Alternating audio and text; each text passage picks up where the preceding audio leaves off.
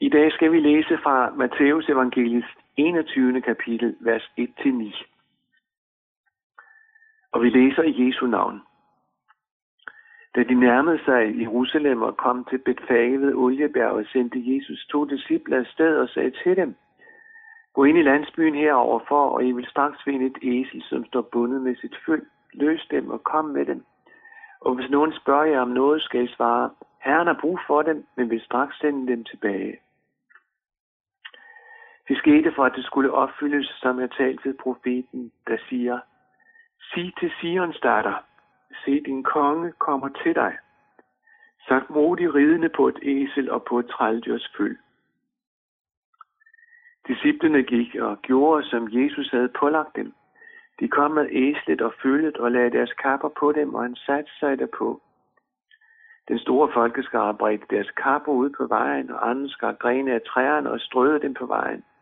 Og skarne, som gik foran ham, og de, som fulgte efter, råbte, Hosianna, Davids søn. Velsignet være han, som kommer i Herrens navn. Hosianna i det højeste. Amen. Denne beretning møder vi i forbindelse med to af de store højtider i kirkeåret. Vi møder den i forbindelse med advent, hvor denne tekst tages frem i vores kirker. Advent betyder komme, og nu kommer han, Jesus Kristus, som er på vej, og som blev født som menneske, hvilket vi så fejrer i julen. Og så møder vi den samme beretning i forbindelse med påskefejringen. Palmesøndag er den, denne tekst taget fra, for det er den dag, vi mindes, at Jesus rejser ind i Jerusalem, og det er den dag, hvor begivenhederne for alvor tager fart. Kort efter bliver Jesus fanget og bliver dømt til døden, og hvor Jesus giver sit liv på et kors. Og mens alt så mørkest ud af hans disciple troede, at der endte historien om ham, brød Jesus dødens bånd og kom levende ud af graven. Og det er jo påskemorgens underlige virkelighed. Og så har vi en levende Herre og Mester Jesus Kristus, Guds søn, verdens frelser. Beretningen her er speciel. Der er så meget, der peger i forskellige retninger. Hvad er det, Jesus vil med det her? Også ved at rejse ind på den måde. Han bliver jo kaldt konge af dem, som var der den dag. Og de citerer profeten Zakarias fra Gamle Testamente. For når de ser Jesus, kommer de til at tænke på profetens ord. Men kan du forestille dig en konge, som rider på et æsel i en form for triumftog? Hvis jeg tænker på en konge, og sådan er det sikkert også for dig, en konge, som rider ind i en by, hvor man hylder ham som konge, så vil jeg tænke på en person, ifører noget magtfuldt, måske med våben ridende på en stor hest, måske med bevæbnede vagter og soldater omkring sig, beskyttet, utilnærmelig. Men sådan er det jo netop ikke med Jesus. En konge vil normalt forsøge at udtrykke magt og power og kraft. Altså det ligger så fjernt. Også det ligger så fjernt for Jesus. For Jesus vælger at komme på et, ridende på et æsel, sagt modig, som der står. Sagt modig, det er jo et gammelt ord, men der har en stærk betydning. Det betyder noget med at overlade sin sag, sit liv, sin situation i Guds hånd. Og så venter han griber ind at være i fortrøstning til ham. En normal konge, der drager ind i en by, vil eller drog ind i en by på den tid, vil sætte sin lid til egne kræfter, eller til sine officerers dygtighed, eller tabre soldater, som var parat til at kæmpe for ham. Og sådan en konge vil forsøge at udstråle styrke og selvtillid og formentlig gerne skabe frygt hos dem, som stod og så på. Men altså, også i det var Jesus bare anderledes. Sagt muligt og så ridende på et æsel. Se, din konge kommer til dig. Sådan skrev profeten Zacharias, og sådan blev han citeret.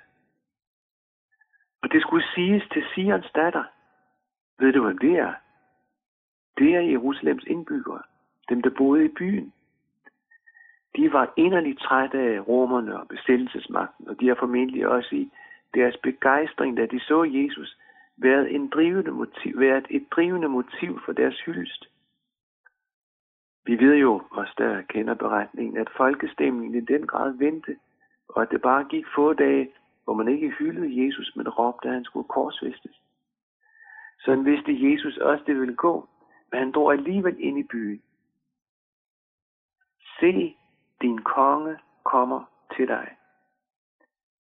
Det er sådan en mærkelig sætning på, på sin stærke måde også har en aktualitet denne dag, hvor vi, du lytter til denne udsendelse, og vi ser på denne gamle bibeltekst. For ligesom han dengang tog ind i Jerusalem, sådan kommer han nu til dig og ønsker at drage ind i dit liv.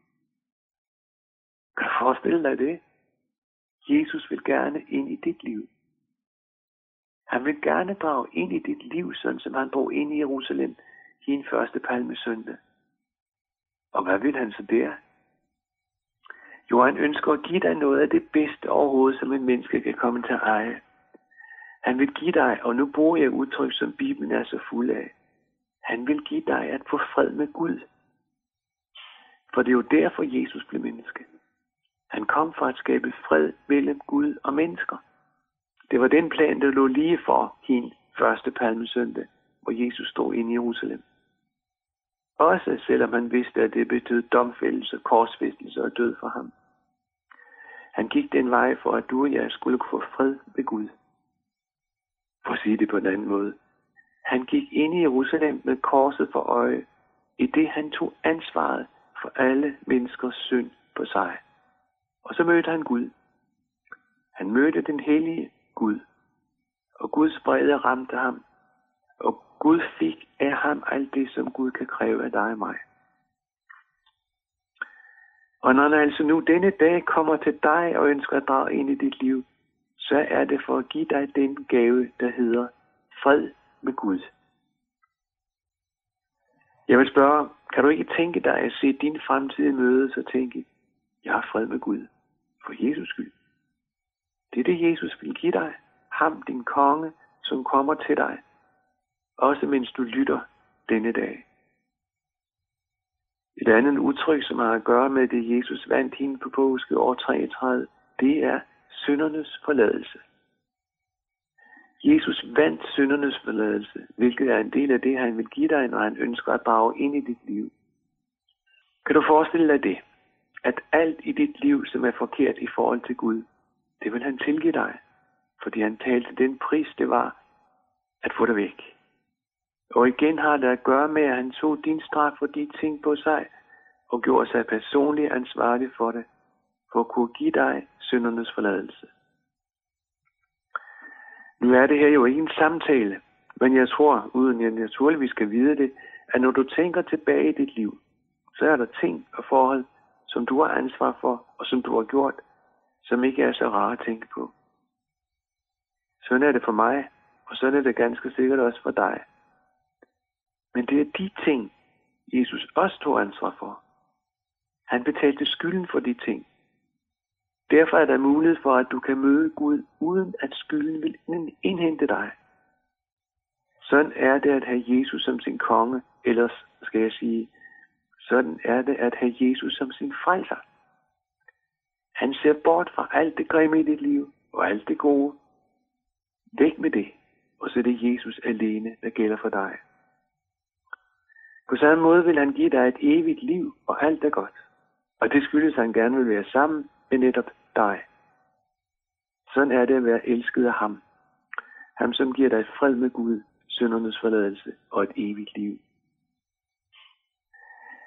Det der med, at Jesus vil drage ind i dit liv, det kan forekomme så abstrakt, så teoretisk, så uvirkeligt.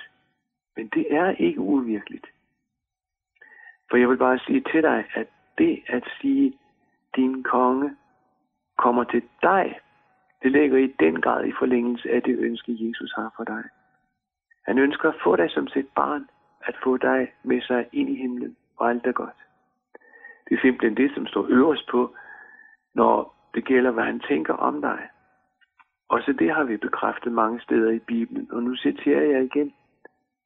Således elskede Gud verden, at han gav sin enborne søn, for at enhver, som tror på ham, ikke skal fortabes, men have evigt liv. Sådan er hans tanker, når han tænker på dig. Gud vil, at alle mennesker skal frelses og komme til sandheds erkendelse. Det er et andet citat, hvor Gud afslører, hvad han tænker om dig. Når der altså siges til dig, at nu kommer din konge til dig for at give dig fred med Gud, for at give dig syndernes forladelse, så er Jesus faktisk netop nu skærpet opmærksom på, hvordan du hører og reagerer. Hans tanke er, kan det nu ske, at et menneske mere kommer ind i frelsens virkelighed og får fred med Gud? Sådan tænker han, når han tænker på dig, også nu, i dette øjeblik. De mennesker, der boede i Jerusalem den påske, påsken år 33, hyldede Jesus. De var begejstrede for ham. De troede, at hans ærne var et andet, end det han kom for at klare. Men hyldelsen var der. Hos Hosianna, Davids søn. Det er at ophøje Jesus, og det er at få understreget, at Jesus er den, som Gud har lovet skulle komme. For det betyder udtrykket Davids søn. På samme måde som næste led i hyldelsen, velsignet være ham, som kommer i Herrens navn. Også det gjorde Jesus. Han kom i Herrens navn. Også det havde Jesus vist og sagt igen og igen, mens han gik i blandt mennesker i Israel. Både dem, som boede i Jerusalem og andre, som hørte ham. Og så hyldede de ham, og det gjorde det ved at citere fra Gamle Testamentet. Og så lige tilbage til dig og mig, også som Jesus, kongen, kommer til denne dag. Hvordan hylder vi ham? Hvordan tager vi imod ham? Og nu vil jeg gerne være meget praktisk, når det gælder det forhold. Faktisk kan du være der lige, hvor du er, og så byde Jesus ind i dit liv. Hvordan kan du gøre det?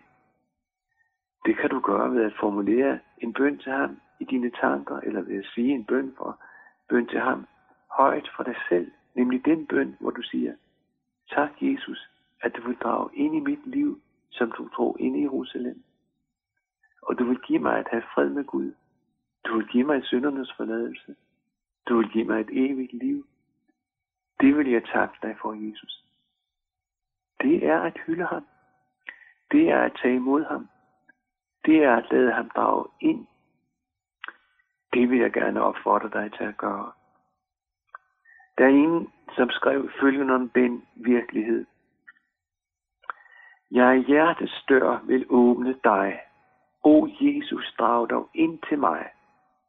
Jeg ved din nåde, lad det ske at jeg din herlighed må se. Lige efter de vers, som jeg læste før, står der, at da Jesus var kommet ind i Jerusalem, det der rører i hele byen. Det, som skete, blev bemærket. Mennesker blev simpelthen overrumplet og overrasket, og de begyndte at spørge, hvem er dog han? Hvem er det, Jesus er? Han var så anderledes, end de havde tænkt om ham. Det var mennesker, der i den forbindelse forsøgte at placere Jesus i deres verden ved at sige, at det var Jesus. Han det jo profeten fra Nazareth i Galilea. Men ved du, hvem Jesus er? Jesus er Guds søn. Han er verdens frelser. Han er din frelser. Det er den virkelighed, han ønsker at lukke dig ind i. Ham, din konge. Ham, som kommer til dig. Kom du ærens konge, kom. Hjertet er din ejendom. Rens det, Dante, som du vil. Jeg kun dig vil høre til. Med din røst, min sjæl og fyld, for min frygt og armods skyld, at i troen idelig, jeg må hænge fast med dig. At når du i herlighed kommer anden gang herned, jeg må dig møde gå og retfærdig for dig stå. Sådan skrev Henrik Held i en adventsalme. Og så er mit ønske for dig, at du må møde den Jesus, som kommer til dig på samme måde. Lad os bede sammen. Kære Herre Jesus, nu beder vi om, at du vil fortsætte din gerning, også i de hjerter, hvor du har ønsket at drage ind, så du kommer ind i de mange lytteres hjerter til tro. Du kommer derind og bringer frelse og fred syndernes forladelse og det evige liv med dig. Jesus, vi beder om det under måske, og gør du det under ved din hellige ånd. Amen.